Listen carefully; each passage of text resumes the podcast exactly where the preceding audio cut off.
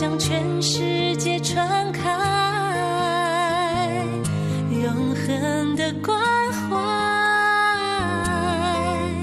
来自台湾之音 RTI。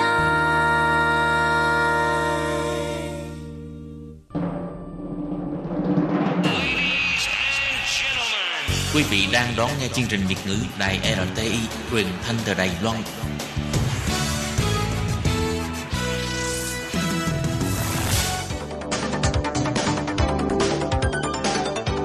Chào mừng quý vị và các bạn đến với chương trình Có thể bàn kênh do Công Phú thực hiện.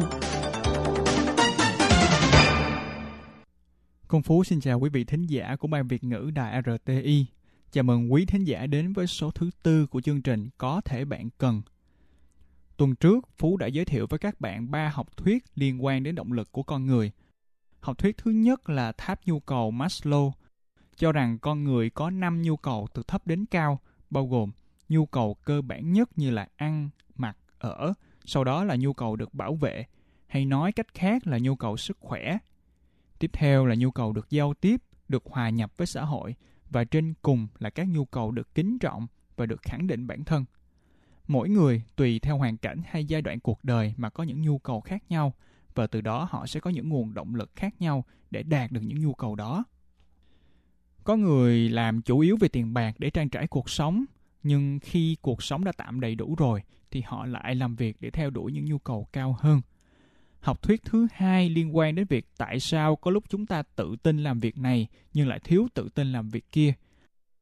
Và từ góc nhìn là người giao việc cho người khác, vậy thì làm thế nào để chúng ta có thể gia tăng tự tin cho mọi người đây? Theo học thuyết này, sự tự tin làm việc của mỗi người sẽ tùy thuộc vào nhiều yếu tố. Trong đó quan trọng nhất là kinh nghiệm cá nhân.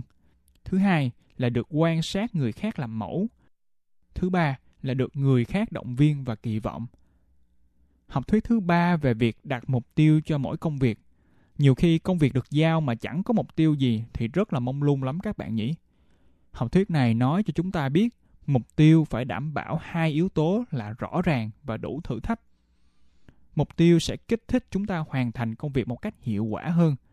Vậy lần sau khi bạn nhận được việc gì thì hãy tự đặt mục tiêu cho chính bản thân mình hoặc tham khảo với sếp để nhu cầu của hai bên đều được thỏa thuận các bạn nhé. Rồi, một gợi nhớ về những gì Phú đã chia sẻ trong số phát thanh tuần trước. Hy vọng là các bạn có thể ngộ ra được gì đó từ những học thuyết mà Phú đã chia sẻ. Tất nhiên, chỉ với ba học thuyết trên thì nhiều khi chẳng thể nào giải đáp hết được những vướng mắc không tên trong cuộc sống. Hay nhiều khi áp dụng mấy học thuyết trên rồi mà sao mình vẫn không thấy có thêm tí động lực hay không thể tạo động lực cho người khác nhỉ? Hey, Thôi á, thì chúng ta hãy cùng nhau tìm hiểu thêm một vài học thuyết nữa để trọn vẹn hơn nhé các bạn.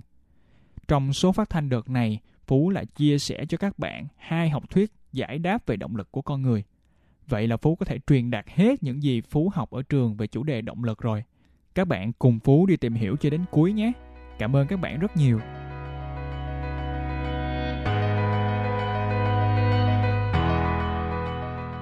Các bạn ơi, các bạn có để ý xung quanh mình có rất nhiều loại người với những tính cách khác nhau trong công việc không nhỉ? Có người thì rất là ra dáng lãnh đạo và mạnh mẽ trình bày ý tưởng của mình và thuyết phục người khác phải nghe theo. Nhưng cũng có người sẽ khép nép và nghe theo mọi người. Cốt là để mọi người được vui vẻ thì mình sao cũng được.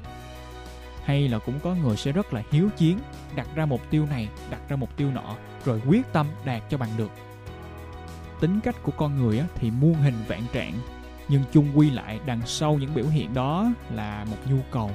Và những nhu cầu này nhìn chung có thể được xếp vào ba nhóm. Nhu cầu muốn đạt được thành tựu nào đó, nhu cầu quyền lực và cuối cùng là nhu cầu được kết nối với mọi người xung quanh.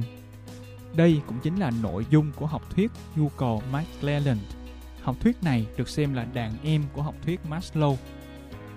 Nhưng mà nhìn nhu cầu con người ở một góc độ khác hơn Phú nhắc lại nha, con người sẽ có ba nhu cầu cơ bản. Nhu cầu muốn đạt được thành tựu, gọi tắt là nhu cầu thành tựu đi. Nhu cầu quyền lực và nhu cầu được kết nối. Và điểm thú vị là mỗi người chúng ta sẽ theo đuổi một nhu cầu nào đó mạnh mẽ nhất, mạnh hơn là hai nhu cầu còn lại. Như ví dụ Phú nêu ra về tính cách hay biểu hiện của mọi người xung quanh mình. Có người được xem là hiếu chiến lắm, mấy bạn mà thường đặt ra mục tiêu rất cao và bằng mọi giá phải làm cho bằng được việc này, việc nọ. Và những bạn này rất muốn được nổi trội hơn người khác. Kiểu, có bạn dành hàng ngày, hàng giờ nghiên cứu một vấn đề nào đó, không phải vì tiền đâu, nhưng vì bạn ấy muốn chinh phục nó. Ngày xưa khi mà học toán, phú có mấy đứa bạn chuyên toán, sẵn sàng dành cả đêm không ngủ để chỉ giải một bài toán. Để rồi sáng hôm sau thì chạy khắp lớp và nói với bạn bè là, ê, tao giải được bài toán này rồi nè đúng cái kiểu là nhà vật lý Archimedes ngày xưa các bạn khi mà trong bồn tắm rồi đột ngột nhảy ra ngoài và chạy khắp phố reo lên Eureka khi mà ông tìm ra được lực đẩy Archimedes. Nghiên cứu cho thấy những người có nhu cầu thành tựu cao thường không thích những công việc ít rủi ro, kiểu ừ, việc dễ quá, làm xong rồi cũng không cảm thấy có thành tựu gì. Các bạn ấy thích những công việc có tính thử thách cao. Nhưng á, mà cũng không phải là bất khả thi nha các bạn những việc nào rủi ro quá thì họ sẽ nghĩ à mình mà làm được những việc này thì chắc chỉ là ăn may mà thôi. Nói như vậy, bên cạnh những người có nhu cầu thành tựu cao thì sẽ có người có nhu cầu thành tựu thấp. Nhưng có thể hai nhu cầu khác của họ sẽ cao hơn đấy. Rồi, nhu cầu thứ hai là nhu cầu quyền lực. Những người có nhu cầu quyền lực cao là những người muốn được lãnh đạo người khác. Các bạn này đặc biệt sẽ rất thích cảm giác được giành lấy phần thắng và họ muốn mọi người phải theo ý của họ, cho nên họ sẽ ra sức thuyết phục mọi người. Bạn có thể quan sát thấy trong một cuộc thảo luận nhóm nào đó, đứa bạn nào mà thể hiện ý kiến của mình nhiều và có cảm giác như là bạn ấy đang dẫn dắt buổi thảo luận đó, thì đúng rồi, bạn đó có nhu cầu quyền lực rất là cao.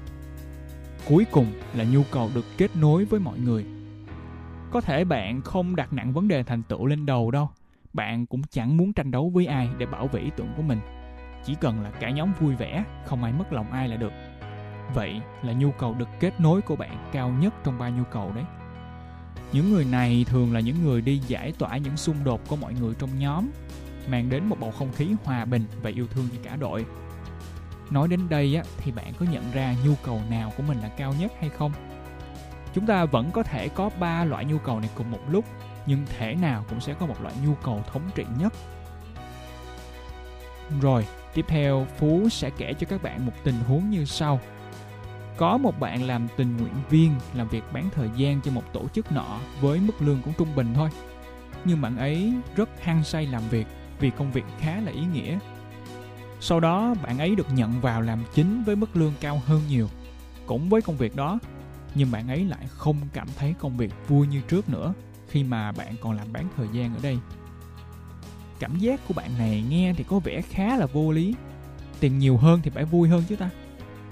Nhưng mà trên thực tế, đây chính là tâm lý của con người và có thể được giải thích bằng học thuyết tự chủ self determination học thuyết này lại nói cho chúng ta biết con người có hai nguồn động lực chính. Đó là động lực nội tại, những động lực xuất phát từ bên trong chúng ta. Nôm na là chúng ta làm việc abc vì chúng ta thích, chúng ta đam mê nó hay vì nó hợp với tính cách của bản thân. Còn động lực thứ hai là động lực ngoại lai, những nguồn động lực đến từ bên ngoài. Nôm na là chúng ta làm việc gì đó vì ai bắt chúng ta phải làm, vì chúng ta được trả tiền chẳng hạn. Nói chung là những cái vật chất bên ngoài thúc đẩy.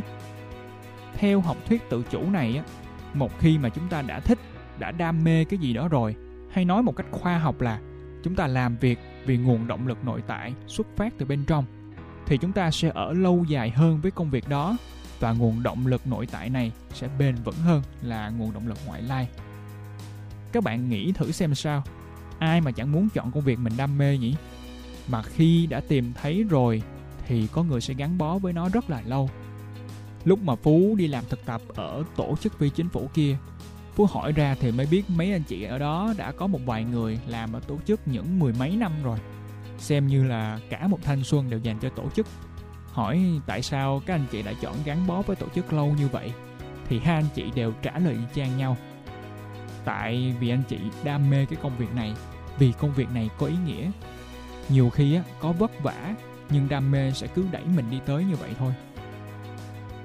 Tuy nhiên khi mà chúng ta đang có động lực nội tại như vậy tự nhiên có một nguồn động lực ngoại lai chen vào thì câu chuyện lại khác chúng ta sẽ bớt thấy hứng thú với công việc đó hơn Như tình huống Phú nêu ra ở lúc nãy về một bạn làm tổ chức từ thiện được trả tiền nhiều hơn nhưng lại không còn thích công việc như trước nữa. Tại sao vậy nhỉ? Nhưng mà chúng ta hãy nghĩ kỹ lại xem những gì mà lý thuyết này nói với chúng ta. Nó rất là hợp lý.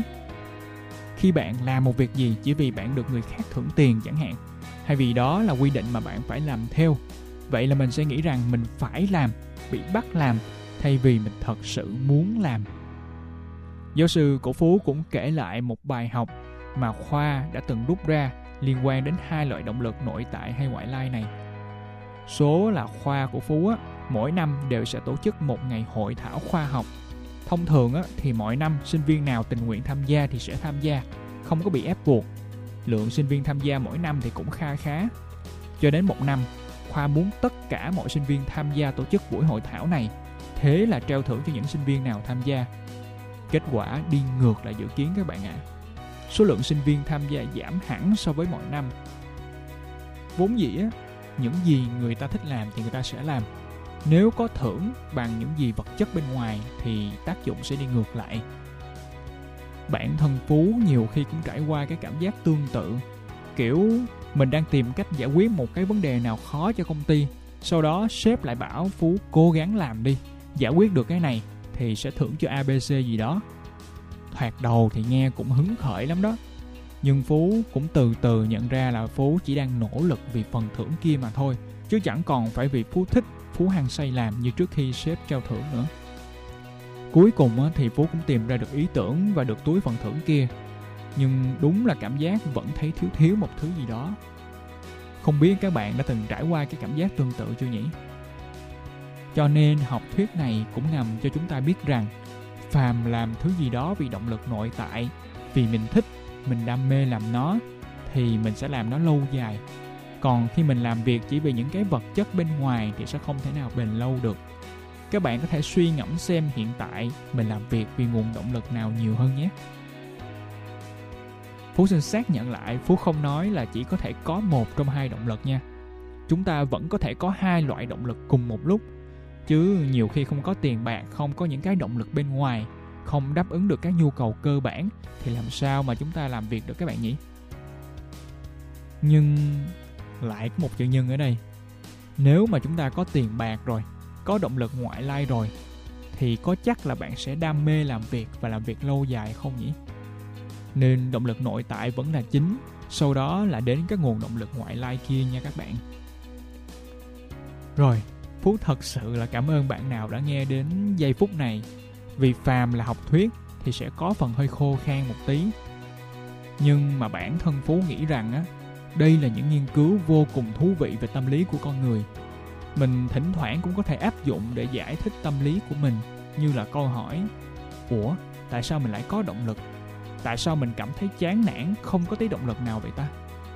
Những câu hỏi tưởng chừng như chẳng có câu trả lời và cứ thế mình cho qua và nó vẫn nằm sâu trong lòng mình mà thôi. Biết được vài nghiên cứu khoa học thì mình có thể hiểu hơn về tâm lý của bản thân và thậm chí của cả người khác nữa. Hiểu để rồi tìm ra cách giải quyết vấn đề một cách phù hợp các bạn nhỉ. Số phát sóng đợt này của có thể bạn cần đóng lại chuỗi chia sẻ về chủ đề động lực. Hy vọng là các bạn có thể gom góp được vài điều các bạn cho là thú vị hay cần thiết từ hai bài chia sẻ này nhé chúng ta đang ở vào những ngày đầu năm mới phú cũng chúc cho năm mới của các bạn luôn tràn đầy động lực, nội tại lẫn ngoại lai trong mọi công việc của mình nhé Phú xin chào các bạn và hẹn gặp lại các bạn trong số phát thanh lần sau của chương trình Có thể bạn cần. Quý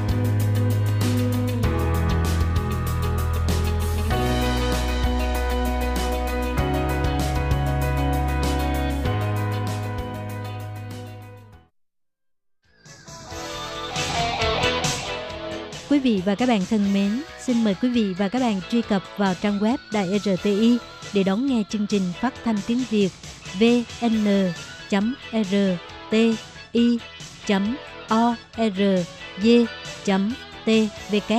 và cũng có thể truy cập FB fanpage của Ban Việt ngữ RTI tiếng Việt.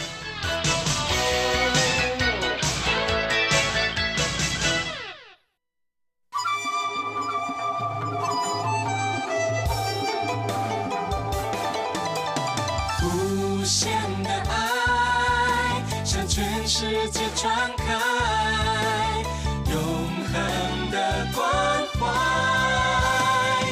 来自台湾之音 RTI。Quý vị đang đón nghe chương trình Việt ngữ tại RTI truyền thanh từ Đài Loan.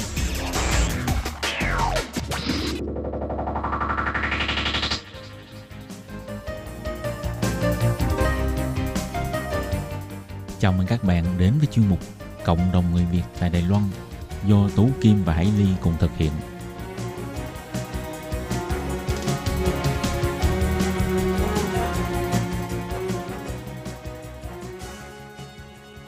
Hello, Tú Kim và Hải Ly xin kính chào các bạn. Hoan nghênh các bạn đã đến với chương mục Cộng đồng người Việt ngày hôm nay của chúng tôi. Vâng thì ờ, tiếp theo chuyên mục của tuần trước, Hải Ly và Tố Kim có mời một ờ, tấm gương di dân ờ, xuất sắc của thành phố Đào Viên thì ngày hôm nay chúng tôi cũng rất là hân hạnh được tiếp tục mời chị Huỳnh Ngọc Thảo đến từ thành phố Đào Viên, cũng là một di dân mới đạt giải tấm gương di dân mới xuất sắc thành phố Đào Viên năm 2020. Trước tiên thì Hải Ly và Tố Kim xin gửi lời chào trân trọng tới chị Ngọc Thảo. À, Ngọc Thảo xin chào chị Hải Ly à, và chị Tố Kim. Ừ. Thì ờ, trước hết ha, à, xin mời Thảo chia sẻ sơ về mình cho các bạn thính giả của chúng tôi biết ạ. À, à, xin chào các bạn, mình tên là Ngọc Thảo, à, mình đến từ Việt Nam, à, mình đến Đài Loan được à, 20 năm rồi. 20 năm trước à, mình à, uh, có một cái uh, duyên cớ rồi mình quen với lại ờ, ông xã của mình ở Việt Nam. À, và sau đó kết hôn thì mình đến Đài Loan vào năm 2001 à, và mình sống ở Đài Loan uh, cho đến bây giờ. À, hiện tại thì uh, gia đình mình uh, đang sống ở Đào Viên uh, Đại Khê. À, và mình có hai con. Uh, con trai lớn của mình cũng đã học đại học rồi và con gái nhỏ của mình thì năm nay học lớp 10 Wow, nghe Thảo nói như vậy ha thì mình cũng cảm thấy là hơi sửng sốt đó. Tại vì nhìn cái dáng vẻ bề ngoài của Thảo thì đâu có biết là có con lớn như vậy đâu ha. Vậy là Thảo cũng là một trong những cái nhóm tân dân kiều cụ ở Đài Loan rồi, phải không ạ? Cũng nói chung là cũng ờ, rất là quen với cuộc sống ờ, của Đài Loan rồi à, bạn. Ừ, thì ờ, chắc chắn là đối với những di dân mới, người Việt tại Đài Loan thì à, được nhận một cái à, giải như vậy chắc chắn là một cái niềm vinh dự rất là lớn. Vậy à, trước tiên thì có thể mời chị Ngọc Thảo chia sẻ một chút về cái cảm xúc của chị khi mà đứng trên cái sân khấu, khi mà được trao giải thưởng thì chị có cái cảm nhận như thế nào ạ? À, khi mà mình à, được à, mình được nhận cái giải thưởng này á, thì cũng là do bên một cái hiệp hội á, về cũng là người tân di dân của mình đấy uh, tiến cử cho mình. Uh, thì thật ra khi mà mình được nhận giải á, mình cũng rất là mừng và cảm thấy rất là vinh hạnh uh, khi mà một người nước ngoài của mình từ Việt Nam đến uh, ở Đài Loan mà được nhận một cái giải thưởng như vậy thì mình rất là vinh hạnh. Uh, và mình cảm thấy là mình rất yêu đất nước Đài Loan ừ. à, à, vì người Đài Loan họ cũng ờ, rất là thân thiện và chính phủ Đài Loan thì cũng ờ, rất là chăm sóc ừ, tân di dân của mình. Vậy thì Ngọc Thảo có thể chia sẻ là những năm sinh sống ở Đài Loan á, thì Ngọc Thảo có những cống hiến gì mới được các hiệp hội à, tiến cử để cho Ngọc Thảo nhận được giải thưởng rất là vinh dự này ạ? À? À, thật sự thì mình cũng không có cống hiến gì lớn lao nhưng mà uh, trong cái quá trình như là con mình lúc mà bắt đầu từ con mình học mẫu giáo đó thì mình vào trường học mình uh, làm ờ, tình nguyện uh, ở trong trường học là mình kể chuyện cho các cháu nghe vào buổi sáng uh, và mình giúp các cô là ở trong ờ, nhà bếp á ờ, các cô nấu thức ăn ờ, và cả như là các cô làm vệ sinh hoặc là gì đó mình cũng hỗ trợ cho các cô coi như là mình làm tình nguyện viên. Và trong cái thời gian đó thì mình cũng vừa làm tình nguyện viên và vừa học thêm tiếng trung. Nói chung là vừa cùng học với con mình luôn.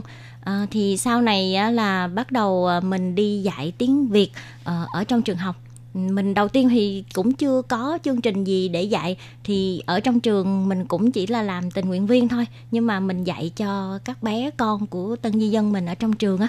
À, rồi sau này á là có cái ờ, cái chương trình mà dạy tiếng Việt ờ, ở trong trường học á thì mình bắt đầu mình cũng đi dạy và mình cũng có dạy cho các cháu từ ở bên ờ, Việt Nam sang. Ờ, các cháu thì ba mẹ sinh ra ở Đài Loan nhưng mà gửi các cháu về Việt Nam thì sau này các cháu lại từ Việt Nam sang Đài Loan thì các cháu lại không biết tiếng Trung. Các cháu đi học thì không có thể tiếp thu được. Thì mình cũng dạy cho các cháu mình cũng vào trường mình dạy cho các cháu uh, tiếng Trung.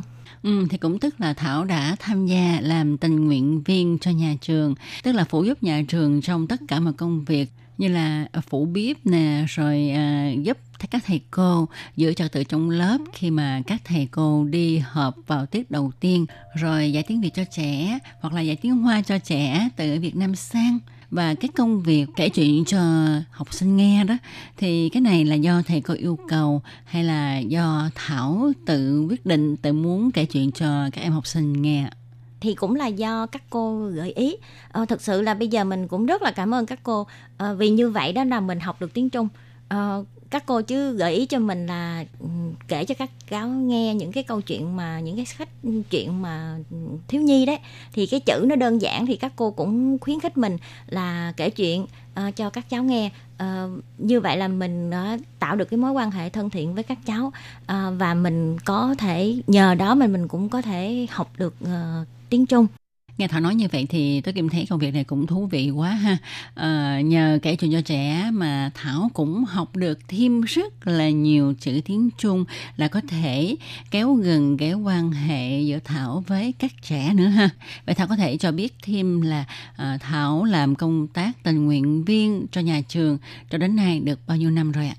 Ờ, từ năm 2000 2005 tức là mới qua Đài Loan uh, Bốn năm. 4 năm 4 thôi. năm. Thì khi đó con trai mình bắt đầu học mẫu giáo đó là mình vào trường đến Học- bây giờ.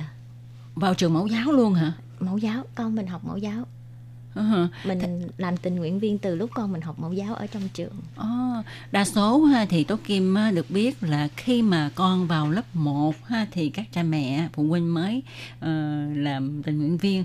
Mà cái này là từ mẫu giáo luôn là Thảo đã ờ, làm tình nguyện viên theo con mình luôn tới lớn. Rồi Vâng, bây giờ con. lên đại học thì không còn học cái trường đó nữa mà Thảo vẫn đến để mà làm À. tình nguyện viên Ờ, đúng rồi. À, vẫn là con đã học rồi nhưng mà mình cũng coi cái trường đấy giống như là cái trường học của mình. Cho nên mình vẫn đến mình phục vụ dù bận đến đâu đi nữa cũng dính thời gian đến trường phục vụ. Ờ, đúng là có cái tinh thần này cho nên Thảo mới nhận được cái giải tấm gương tân nhân dân xuất sắc. Tôi Kim thấy rất là xứng đáng ha thật sự thì mình cũng cảm thấy là chính phủ Đài Loan cũng rất là ưu đãi đối với tân di dân. Thì mình nhận được cái giải thưởng này mình cảm thấy rất là vinh hạnh nhưng mà uh, mình cũng sẽ phải cố gắng cống hiến nhiều hơn nữa mới cảm thấy xứng đáng. Cái này là khiêm tốn thôi ha chứ kể ra là cũng 16 năm có rồi đó chứ bộ. Cái công sức bỏ ra tuy rằng á, các bạn biết không, tuy rằng mỗi ngày á ờ, chỉ một thời gian ngắn thôi, nhưng mà cái sự bền bỉ nè ha, cống hiến vô tư nè ha, không ngại mưa gió, cái đó mới là cái ờ, sự việc đáng cho người ta khâm phục Ừ. Mà thực ra mà nói thì như tú Kim vừa nói thì Hải Ly thấy là đa phần là khi mà con cái của mình đang học tại nhà trường thì các cha mẹ sẽ cố gắng là để sắp xếp công việc. Vì nói thực sự là công việc của cha mẹ Đài Loan, của phụ huynh Đài Loan cũng vô cùng là bận rộn và áp lực. Nên là cố gắng sắp xếp là trong cái thời gian con mình theo học tại trường thì mình cũng đóng góp để coi như là đền đáp cho nhà trường vì là đã giáo dục đã dạy dỗ con mình rất là tốt. Nhưng mà như trường hợp của chị ờ, ờ, Ngọc Hào thì cũng là một trong những cái câu chuyện mà Hải Ly thấy là rất là có cái tinh thần của người Đài Loan. Có nghĩa là có thể là mình không còn có cái lợi ích gì hoặc là không còn có cái nghĩa vụ gì đối với cái trường đó nữa. Kể cả là mình nghỉ thì cũng không ai nói mình gì cả. Đúng vậy. Nhưng mà mình coi đó là cái công việc mà mình mình muốn làm mình yêu thích Vâng thì tại vì à, mình cảm thấy trường học các thầy cô rất là thân thiện với mình. Ờ, từ khi con mình vào mẫu giáo đó thì mình vào đấy thì thật sự mình từ một người nước ngoài mình đến Đài Loan ừ, tiếng thì mình cũng không biết mà chữ thì mình cũng không biết cho nên là mình cảm thấy như là lúc đó con mình đi học mẫu giáo thì mình vào trường mình cũng cảm thấy mình bản thân mình cũng giống như là một học sinh mẫu giáo ừ. mới vừa vào trường cho nên là mình cũng từ lúc đó mình bập bẹ mình học thì ờ, các thầy cô ừm, rất là yêu thương mình và uh, giúp đỡ mình rất nhiều uh, mình không có chính thức lên lớp học nhưng mà uh, qua những cái lần mà mình đi làm tình nguyện viên như vậy mình ở trong trường mình phụ các cô và các cô tiếp xúc với mình thì ừ, trong cái quá trình đó các cô dạy cho mình rất là nhiều Uhm. Và mười mấy năm trước á, lúc đó thì xã hội Đài Loan cũng như là rất là nhiều người Đài Loan cũng còn thành kiến với người Việt. Thì khi mà uh, biết Thảo là tân nhân dân từ Việt Nam sang thì các cô uh, không có một cái nhìn khác hơn là các phụ huynh của các em khác không? Ừ, chắc cũng mới đầu chắc cũng có thể là có nhưng mà tại vì uh, có lẽ thì uh, một thời gian các cô cũng cảm thấy mình uh, rất là cầu tiến uh, và mình cũng rất là thân thiện và mình cũng thực sự mình muốn uh, uh, và làm cái gì đó để uh, đóng góp cho cho trường đóng góp cho uh, phụ cho các thầy cô để dạy dỗ con con của riêng mình và các cháu khác nữa và vừa rồi thì chị à, Ngọc Thảo có chia sẻ về cái à, việc là khi mà mới sang Đài Loan thì chị không hề biết ngôn ngữ tiếng Trung, đúng không ạ? Vậy thì à, chị phải mất bao nhiêu thời gian để mà có thể trở thành tức là một cái người mà có thể kể lại những câu chuyện bằng tiếng Trung cho các em học sinh và cái quá trình đó chị đã học hỏi như thế nào? Bởi vì nếu mà chỉ là mình đối thoại nói chuyện với người lớn thì nó sẽ đơn giản hơn, nhưng mà đối với trẻ em thì làm thế nào khi mà mình kể chuyện, mình phải ờ, thu hút và có cái sự tương tác giao lưu với các em thì quá trình này chị đã học hỏi như thế nào về ngôn ngữ cũng như là về cái cách để có thể tiếp xúc với trẻ em? À, về mà ngôn ngữ thì ờ, mình khi mình sang mình không có thời gian tại vì mình cũng chăm con cho nên mình cũng không có thời gian để đến trường học thì mình cũng xem tivi à, và con mình học mẫu giáo thì cô uh, phát những cái sách mà có chữ bơ phơ mơ phơ đó ừ. in đấy thì mình về mình cũng học theo con mình học theo con nhưng mà khi mà con ngủ là mình cứ lấy ra mình đọc và mình phải học mình cảm thấy là mình phải học mình biết nhiều hơn con mình để mình dạy lại cho con mình. Thì cái động lực đó như vậy thì mình cố gắng mình học. Và mình không biết thì mình vào trường mình hỏi lại các cô. À, các cô dạy lại cho mình. Các cô bảo là à cái phần này là đọc như thế nào đọc như thế nào? Các cô dạy cho mình. Còn cái cách kể chuyện á thì thực ra thì mình cũng uh, cố gắng mình nhìn các cô. Tại vì nhiều khi mình vào trường thì mình cũng thấy các cô kể chuyện cho các cháu nghe. Thì mình cũng học hỏi theo các cô. Mà trong lúc mình Ừ, Ừ, kể cho học sinh nghe thì các cô cũng có thấy và uh, sau đó các cô cũng góp ý cho mình. Các cô cũng dạy mình là à, tới cái đoạn này à, thì mình phải nói như thế nào à, tới cái đoạn này thì phải à, diễn tả như thế nào à, cho học sinh thu hút hơn. Thật sự thì mình cũng không biết là bao nhiêu lâu mình có thể nhưng mà cứ mình mỗi ngày mình làm thì mình cảm thấy cảm thấy là mỗi ngày làm tốt hơn mỗi ngày làm tốt hơn. Wow, tôi Kim thấy Thảo thật đúng là một bà mẹ gương mẫu ha. Con đi học thì mình cũng học theo. Mà con nghĩ là phải làm sao để học nhanh hơn con, trước hơn con để có thể dạy con ha. Đúng là học theo con, học từ mẫu giáo lên luôn. Và cái sự kiên trì học hỏi này nè, ờ, nó đã được đền đáp bằng cái sự uh, là hôm nay ha, Thảo đã được một cái thành tựu, uh, có một cái thành tích khá là xuất sắc ở Đài Loan. Vậy Thảo có thể cho biết là uh, từ khi mà học với con mẫu giáo giáo á, thì sau đó Thảo đã trao dồi thêm cái kiến thức tiếng Trung của mình bằng cách nào ạ? Tức là Thảo có tham gia những cái lớp học khác hay không? À, hay là tham gia những cái lớp học buổi tối của nhà trường hay không ạ? À, tham gia những cái lớp học buổi tối của nhà trường thì thực sự là ừ, mình không có nhiều thời gian nhưng mà mình cũng nhờ các thầy cô ở trong trường á giúp đỡ cho mình là các cô cho mình mượn sách về nhà mình tự học và ngày hôm sau mình đến mình làm tình nguyện viên mình gặp các cô có gì không hiểu thì mình hỏi các cô. Mình học bằng cách đấy. Tại vì học buổi tối thì thật sự mình đi không có tiện. Ở nhà mình thì cũng có bố mẹ chồng cũng lớn tuổi rồi mà không mình đi thì không có ai trông con. Ờ, cho nên mình phải buổi tối thì mình phải ở nhà với con. Ừ, thì thực ra sang đây mỗi người một hoàn cảnh đúng không tố kim? Đúng vậy. Cho nên muốn biết tiếng Trung thì mỗi người đều phải cố gắng để mà học theo cái cách thức riêng của mình cũng như cái điều kiện gia đình cho phép. Ừ, thì để tiếp tục nghe chị Ngọc Thảo chia sẻ về những cái kinh nghiệm tự học tiếng Trung như thế nào và quá trình chị ờ, tham dự vào những cái hoạt động ờ, phục vụ cho con em di dân mới ra sao thì mời các bạn theo dõi phần cuối cuộc trò chuyện của chúng tôi trong buổi phát vào tuần sau. Và trong một hôm nay cũng sẽ được tạm dừng nơi đây. Hải Ly, Tố Kim xin cảm ơn các bạn đã chú ý theo dõi. Thân chào tạm biệt các bạn. Bye bye. Bye bye.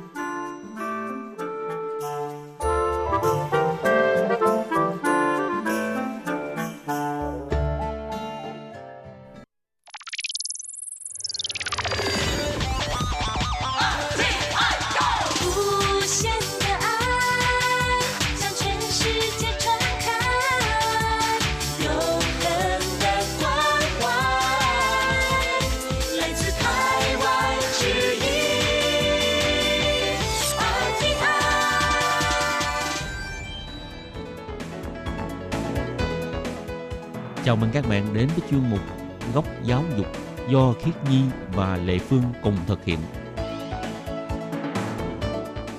Khí Nhi và Lệ Phương xin chào các bạn. Các bạn thân mến, các bạn đang đón nghe chuyên mục Góc Giáo dục.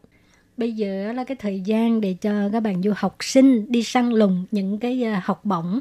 Ừ. Thì à, trong đó có một cái à, học bổng mà Lệ Phương nghĩ rất nhiều người đang mong muốn đó. Ừ, học bổng gì chị Lệ Phương? Học bổng gì mà ai mà si mà đi mà ép. Ồ, nghe cái tên là Sao thấy ai mà đi rồi sao? nghe xong cái tên mà thấy chóng mặt luôn rồi. Ừ, nói nói đàng hoàng nha, đó là Ừ. học bổng đào tạo sinh viên quốc tế gọi tắt là ICDF. Ừ. Cái à, học bổng này chắc Khiết Nhi à, hồi trước có xin qua hả? Không, Khí Nhi không có xin cái học bổng này. Tại vì cái học bổng này ờ, theo như Khí Nhi biết á, thì nó là cái học bổng của bên Quỹ Hợp tác Phát triển Quốc tế. Ừ, tại vì trước đây thì ờ, Khí Nhi xin học bổng của bên ờ, Bộ Giáo dục nè và Khí Nhi cũng có xin học bổng của các trường đại học người ta ờ, cấp cho các bạn sinh viên. Còn cái quỹ đào tạo nhân tài phát triển quốc tế này á, thì Khí Nhi nghĩ nó là một cái học bổng khá là đặc biệt.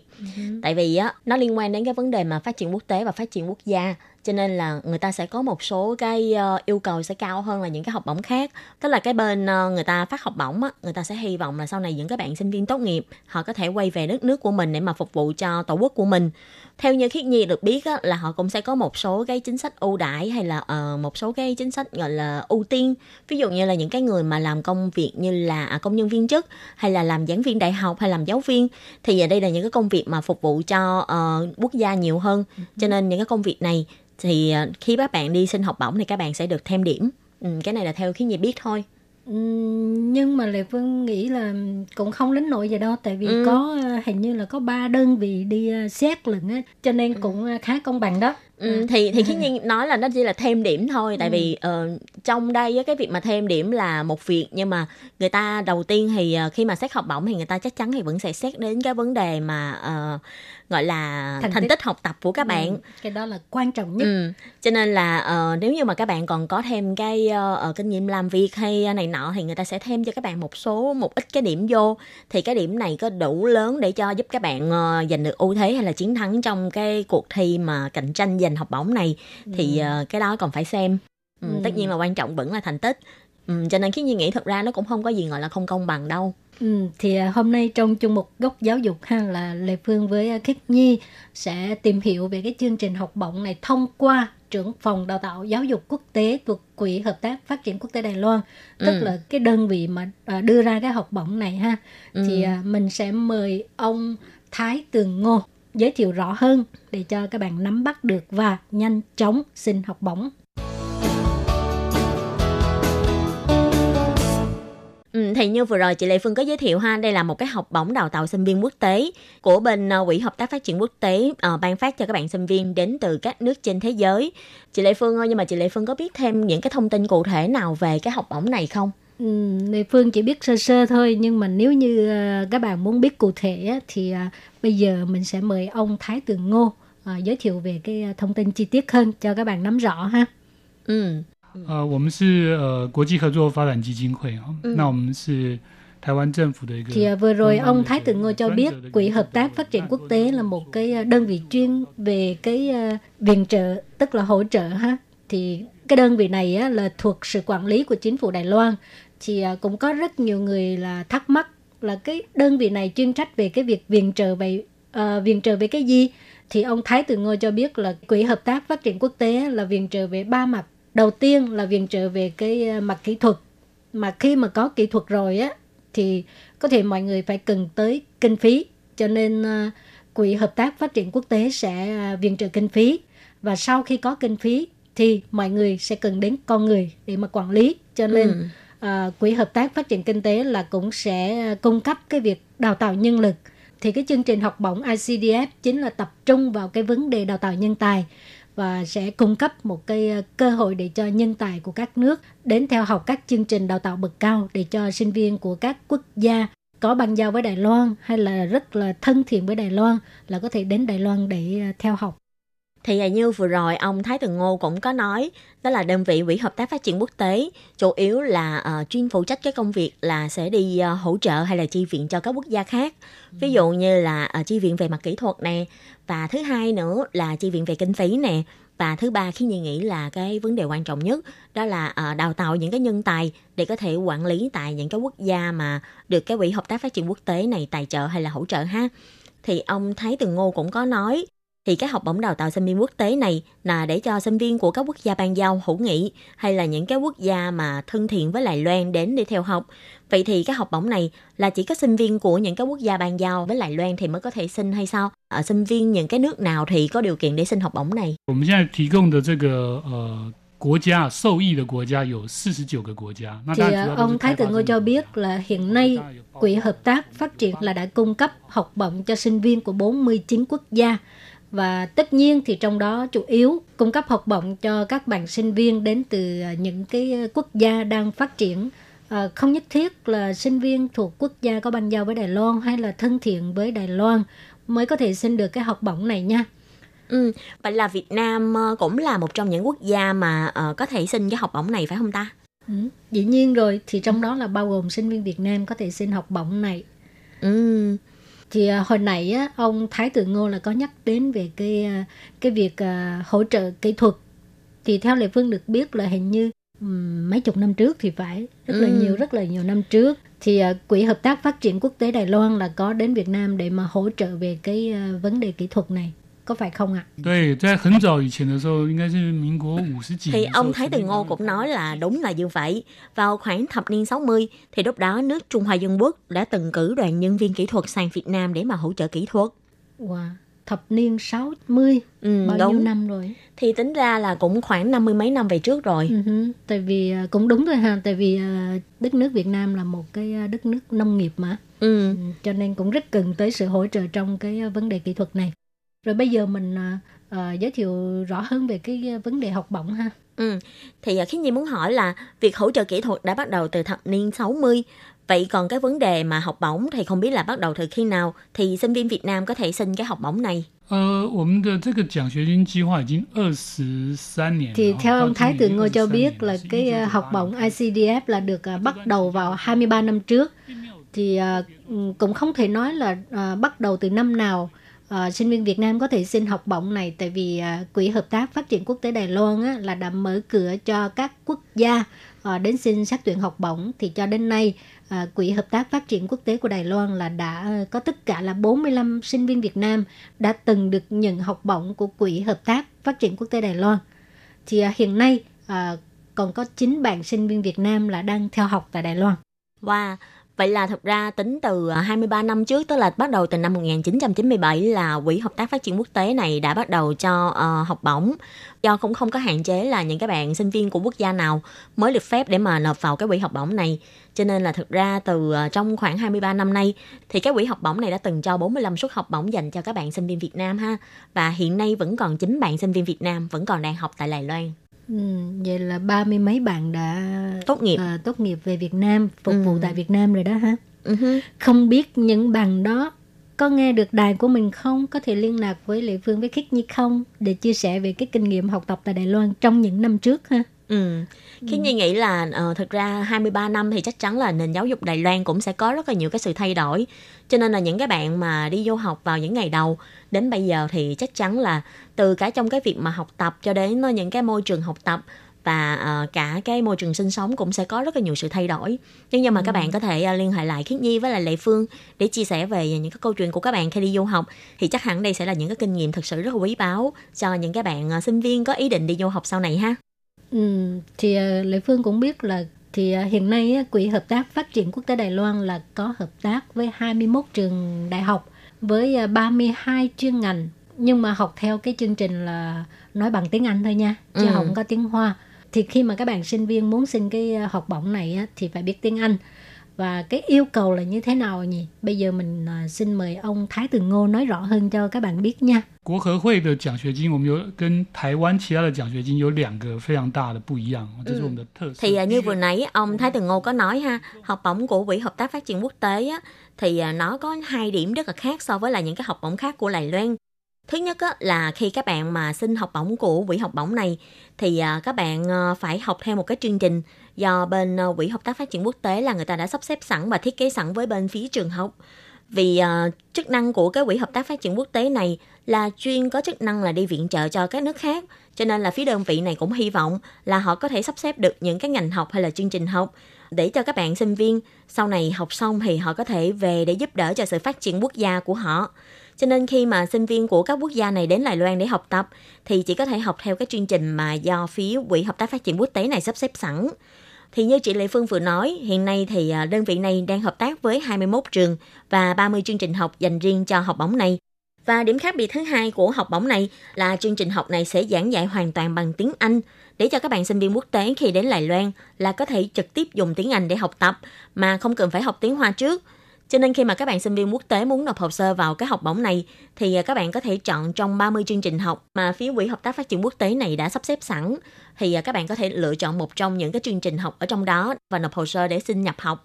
Vậy thì nếu như các bạn sinh viên mà muốn xin cái loại học bổng này á, thì à, trực tiếp gửi hồ sơ cho Quỹ Hợp tác Phát triển Quốc tế của Đài Loan hay là cũng phải gửi cho uh, trường mà mình muốn học nữa? 它需要同时申请两个，就是它要分开的，就是我们这边 ICDF 这边呢。 Thì như vừa rồi ông Thái Tường Ngô có nói ha, thì à, nếu như mà các bạn sinh viên quốc tế mà muốn xin cái học bổng này, các bạn ngoài phải nộp hồ sơ cho phía bên ờ, Quỹ Hợp tác Phát triển Quốc tế ra, các bạn còn phải gửi hồ sơ cho bên trường để xin nhập học.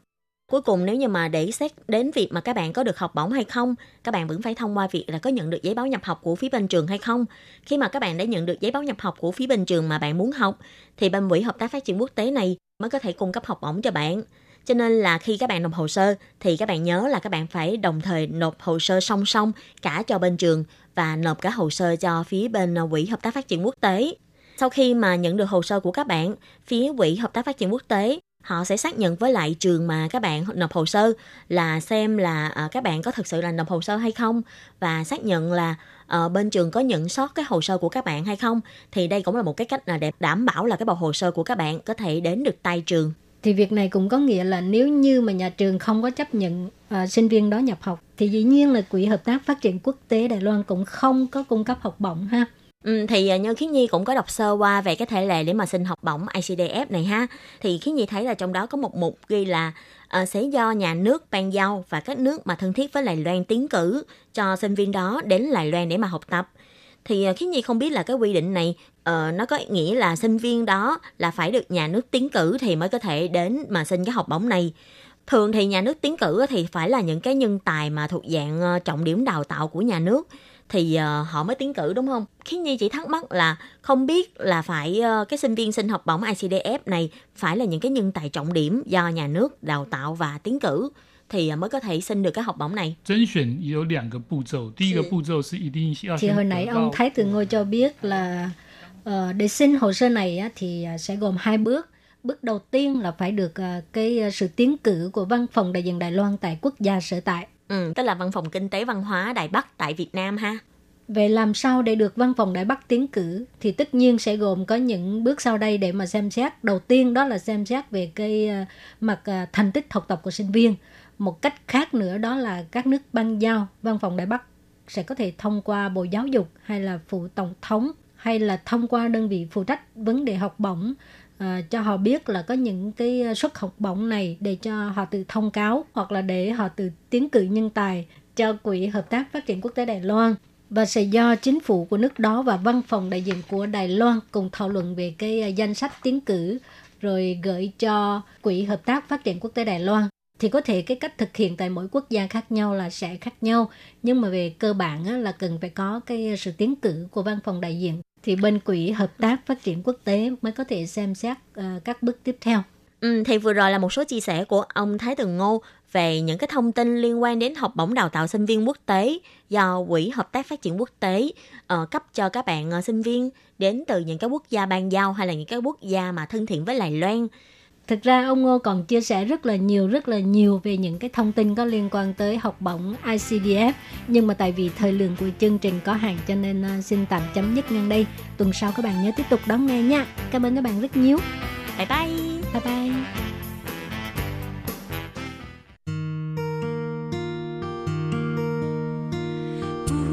无限的爱向全世界传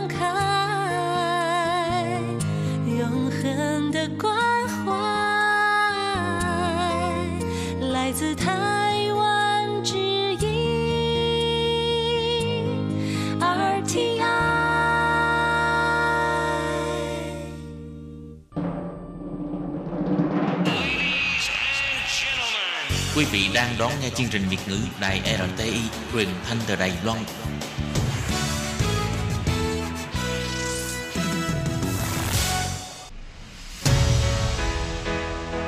Tố Kim Tường Vi, Chào mừng các bạn đến với chuyên mục Nhịp cầu giao lưu. Mong rằng tiết mục này là nơi chia sẻ tâm tư tình cảm của mọi người, thắt chặt mối thân tình giữa các bạn với chúng tôi.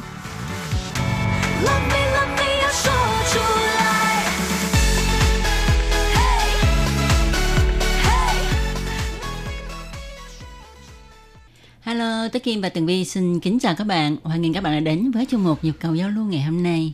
Vâng các bạn ơi, hôm nay á, đã là ngày 12 tháng Chạp âm lịch rồi. Wow. Sắp Tết, sắp Tết. Tết, Tết, Tết, Tết đến rồi. Tết, Tết, Tết, Tết, Tết đến rồi.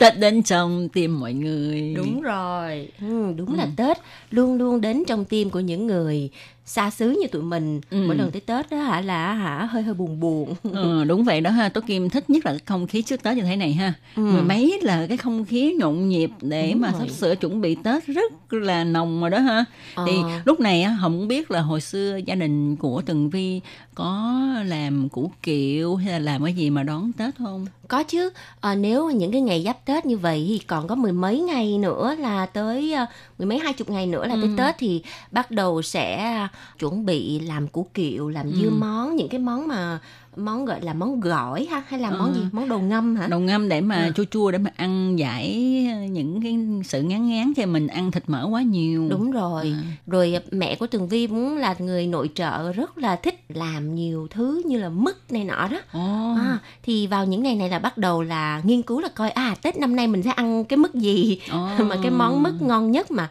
mẹ của Tường Vi làm được là là món ờ, mứt dừa mứt dừa hả? Ờ. Hồi xưa ha, Tố Kim nhớ Tố Kim còn biết làm mứt tắc nè. Mứt dừa thì ờ, cũng có làm qua nhưng mà mắc cười lắm Tường Vi.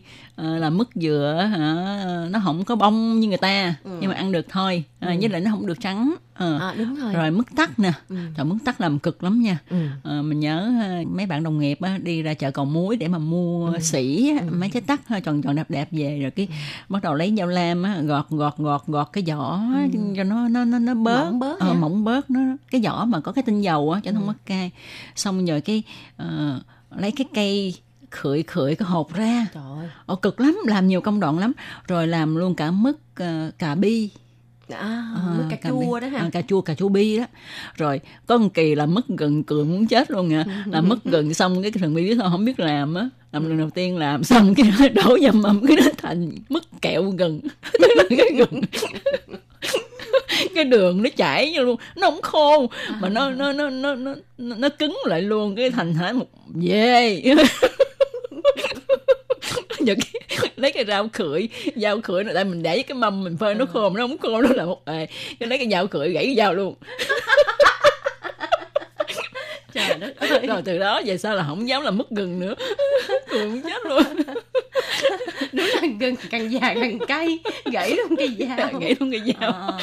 À, nói chung là làm những cái thứ mứt này thì thực sự là tốn công sức lắm Ừ. nhưng mà cái không khí mà gia đình tụ họp với nhau ha xong rồi chị em trong nhà Thì đó. với mẹ này nọ với mấy dì rồi xúm vô Ừ. bắt đầu làm trời ơi nói chuyện rôm rã thật sự là cái không khí đó nó rất là trân quý Đúng mà vậy. hả um, ở cái xã hội mà văn minh tiến bộ rồi cái nhịp sống nhanh như là Đài Loan này thì khó mà có được những cái phút giây mà yêu thương bên gia đình như vậy đó? Đúng vậy đúng vậy. Và mình nghĩ ha những cái kỷ niệm đó ha nó đi suốt theo mình luôn ha. Mỗi lần mà dịp tết đến là cứ nhớ đến những cái kỷ niệm đó. Rồi rất là vui. Rồi ờ, xong ha thì mình làm xong ha thì mình mua đồ mình gói mình đem tặng người ta.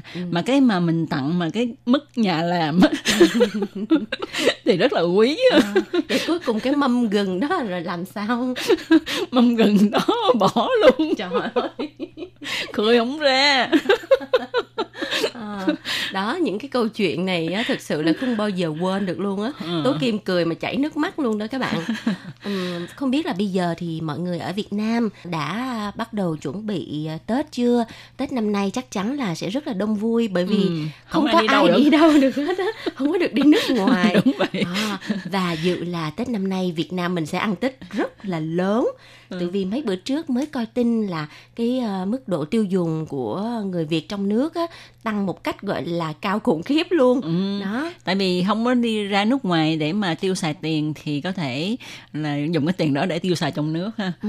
Mua những cái đồ ngon hơn Đúng hay như thế rồi. nào đó. rồi ăn Tết lớn hơn Ừ. đó cho nên là những cái doanh nghiệp mà người ta bán đồ Tết chắc là năm nay là thu bội đó nha còn mấy đứa nhỏ thì là lì xì là coi như là lãnh gãy tay luôn Hy vọng là như vậy các bạn ha. Nếu mà ai mà nhận được bao lì xì nặng nặng thì nhớ chia cho Tố Kim với Tường Vi nha. ờ, bởi vì Điều quan hả, trọng đó. ở bên Đài Loan này á hả Không có nhận được lì xì nhiều. ờ, mình với lại mình già rồi mà muốn nhận được ai nữa Chỉ có À, không. vậy? có có có tú kim có con tường vi cũng có con thì mấy đứa con mình nó lấy giùm rồi thôi bây giờ thì à, trở lại với lại những lá thư của các bạn thính giả thân yêu trong những ngày cuối năm canh tí nha à, lá thư đầu tiên là của anh La Thiếu Bình lá thư này được viết vào à, những ngày đầu tháng 1 năm 2021 và ở đây còn có ghi thời gian là lúc 11 giờ 23 phút buổi trưa đó ha. À, nội dung như sau. Tố Kim và Tường Vi thân mến, hôm qua tôi đã nghe tiết mục nhịp cầu giao lưu, nghe Tố Kim và Tường Vi trả lời lá thư ngày 14 tháng 12 năm 2020 của tôi. Rất cảm ơn hai bạn đã ưu tiên trả lời thư của tôi trong hai kỳ liên tiếp. Tôi vui lắm. Nghe tiếng cười giòn giả của hai bạn, tưởng tượng như tiếng pháo mừng năm mới. Các bạn nói, người có phong độ, chẳng những bạn nữ thích mà bạn nam cũng thích. Tường Vi có nhắc tới câu tục ngữ lù đù vác lu mà chạy và hỏi tôi có không? Cũng có đấy. À, Tường Vi nói đùa, năm mới thay bộ mới, thay chồng mới, thay vợ mới. Hai nhà mới đi anh ơi. Tuy chỉ là lời nói đùa cho vui nhưng trong thực tế không phải không có. À. Ồ. À, anh biết tiếp như thế này ha, trong đáy sâu tâm hồn của con người có những bí ẩn. Một trong những cô bạn vong niên của tôi có ẩn khúc như vậy và đã bộc lộ với tôi. Nếu có dịp tôi sẽ trở lại với tình yêu tánh không này. Rất mới lạ đó các bạn. Đây là thể loại câu chuyện tình có thật mà tôi chưa thấy một nhà văn nào khai thác. Có lẽ họ còn quá xa lạ với khái niệm vô sở trụ. Wow, Tường Vi nghe mà cũng rất là tò mò luôn đó. Đúng vậy, Tố Kim còn phải đọc lại cái chữ tình yêu tánh không là gì ta? Ừ. Vậy thì à, trong những thư tới á, anh là Thiếu Bình hãy à, trả lời câu hỏi thắc mắc của Tường Vi với Tú Kim như thế nào gọi là tình yêu tánh không và như thế nào là khái niệm vô sở trụ nha. Tiếp theo thì à, anh viết như thế này, quả đúng như các bạn nói, có những người họ hâm mộ tôi một cách kỳ lạ. À. các bạn nữ vong niên hâm mộ thì các bạn đã biết, bạn nữ trạc tuổi hâm mộ cũng có. Các bạn này thường mời tôi đi uống cà phê. Bạn nam hâm mộ cũng không ít nha. Có bạn nam ở cùng địa phương, cứ vài ngày mời tôi uống cà phê một lần. Bạn ấy nói chỉ cần ngồi bên cạnh tôi là cảm thấy tâm trạng rất bình an. Ừm. Có bạn nam ở tận Hà Nội cách Cần Thơ 1.500 km. Wow. Có lần bay vào Cần Thơ gặp tôi trong chốc lát, rồi bay về ngay trong ngày mà không hề có công việc gì khác. Trời ơi! Wow. Nghe anh nói như vậy ha, tôi cũng muốn gặp anh ghê nha.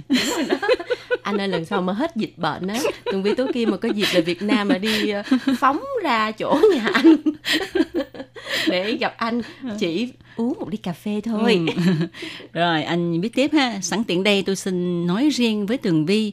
Ngoài nhịp cầu giao lưu tôi còn thường xuyên nghe Tường Vi trong hai tiết mục khác là Nhìn ra thế giới và bảng xếp hạng âm nhạc. Tôi rất tiếc là tiết mục Nhìn ra thế giới đã bị bãi bỏ. Đó là tiết mục trọng tâm nghe đài sáng thứ bảy hàng tuần của tôi.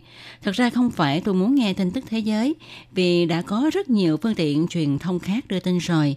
Điều tôi muốn nghe là quan điểm của các bạn trong ban Việt ngữ của đài RTI, bình luận hơi chuyên sâu một chút về những tin thế giới quan trọng. Còn về bảng xếp hạng âm nhạc, tôi thường nghe vì tôi thích nhạc hoa.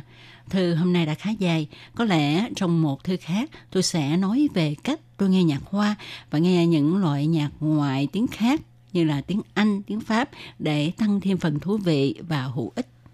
À, rất là cảm ơn à, anh La Thiếu Bình ở phần à, cuối thư đã nhắc tới chuyên mục Nhìn ra thế giới và bảng xếp hạng âm nhạc do Tường Vi thực hiện thì uh, do chuyên mục Nhìn ra thế giới cũng đã phát sóng uh, mười mấy năm rồi bởi vì muốn uh, đem đến cho thính giả uh, những cái nội dung mới mẻ hơn.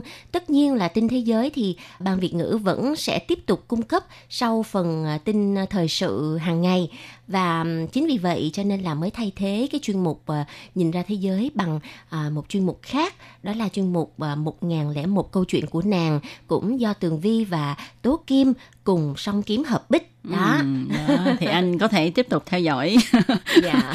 uh, chương trình này của chúng tôi ha ừ. đó là uh, chương trình cảm năng sức khỏe và nhìn thế giới hợp lại đó đúng uh, vậy đúng thì, vậy uh, à. trở thành một ngàn lẻ một câu chuyện của nàng dạ uh. nàng hay nàng đây là hai nàng tường vi và nàng tố kim đó à, à, anh ạ và chuyên mục uh, bảng xếp hạng âm nhạc thì uh, đa phần đó là tường vi giới thiệu 10 ca khúc gọi là mới nhất trong bảng xếp hạng hoa ngữ của Đài Loan.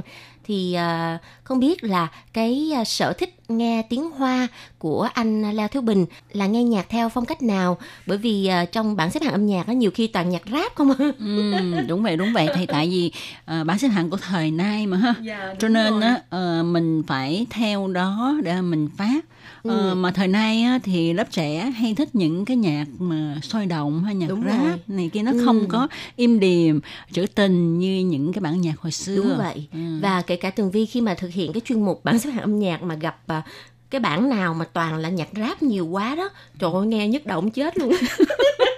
như vậy cũng chứng tỏ là tường vi không thuộc thế hệ bây giờ. Không phải. Vì có nhiều bản nhạc nó quá ư là uh, thời thượng kiểu ừ. như là nó giật quá đi. Nhiều khi mình nghe không kịp là họ ca cái gì á. Đúng rồi. Cho nên có khi tường vi làm chuyên mục cũng nói như nè cái bài này mà ai mà muốn mà học tiếng hoa thì chết luôn. Chết luôn. Chết còn sướng hơn rất là giật mà ầm ầm á mà hả nói gì không không nghe kịp đó. đó cho nên tường vi có một cái cách là tường vi sẽ à, gọi là thu ngắn cái thời gian mà phát cái ừ, à, cái, cái bản, bản nhạc, nhạc đó, đó. À, chẳng hạn như những bản nhạc mà trữ tình mà êm ái mà dễ thương thì tường vi sẽ phát cho dài chút xíu ừ. à, còn mấy bài nhạc giật mà ầm ầm quá thì ghê quá thì bớt chút xíu vậy đó đó à, rồi. À, thì ờ, cũng rất là cảm ơn anh là thiếu bình ha đã cho chúng tôi biết thêm về những cái tính cách của anh cũng như là à, cái đời sống riêng tư của anh ha ừ. à, tôi kim nghĩ anh chắc là một người thú vị lắm ha cho nên ừ. mới có nhiều người ngưỡng mộ như vậy đúng đó. vậy và qua những bức thư thì tường vi cho rằng anh là thiếu bình á có cả một cái kho tài kiến thức ở trong đầu của anh Đúng vậy. và những gì mà anh nói ra thì thực sự đều có nội dung nội hàm chính vì vậy đó là cái điểm thu hút của anh ừ. mà nam nữ cũng phải mê luôn ừ. và một điều mà tố kim cảm thấy rất là chân quý và khó có được đó là uh, cái sự hiện diện của anh hay là những cái lời nói của anh và trò chuyện của anh khiến cho người ta bình yên an lành và thoải mái thì ừ. người ta mới uh, kiếm mình làm bạn ha Đúng nhiều khi có chuyện gì người ta trò chuyện ha. Thì đó cái đó là một cái hình như là trời cho đó. Đúng à, vậy, trời đúng phú vậy. cho cái tính cách đó thì mới được thôi chứ không thể nào mà chúng ta tự mà chúng ta um, thể hiện hay như thế nào đâu. Đúng rồi. Ừ. và có cái duyên đó cái duyên ừ, anh ừ. nói nữa. Cho nên tường vi và tố kim đã hẹn trước rồi nha. Mai mốt về việt nam thì sẽ phóng xuống chỗ nhà. anh cần thơ lận đó nha phóng, phóng xuống bến cần thơ. Đó chỉ để uống một ly cà phê nhưng mà anh mời thêm thì tụi mình cũng uống luôn. Hai ly mời gì thì mời mời thêm gì món gì mà đặc biệt cũng được ha. Không Đúng không không từ chối không từ à. chối. Rồi bây giờ thì chuyên mục nhịp cầu giao lưu. Xin à, phép tạm dừng tại đây. Một lần nữa rất là cảm ơn sự theo dõi của à, các bạn và hẹn gặp lại trong chuyên mục tuần sau cũng vào giờ này nha. Bye bye. Bye bye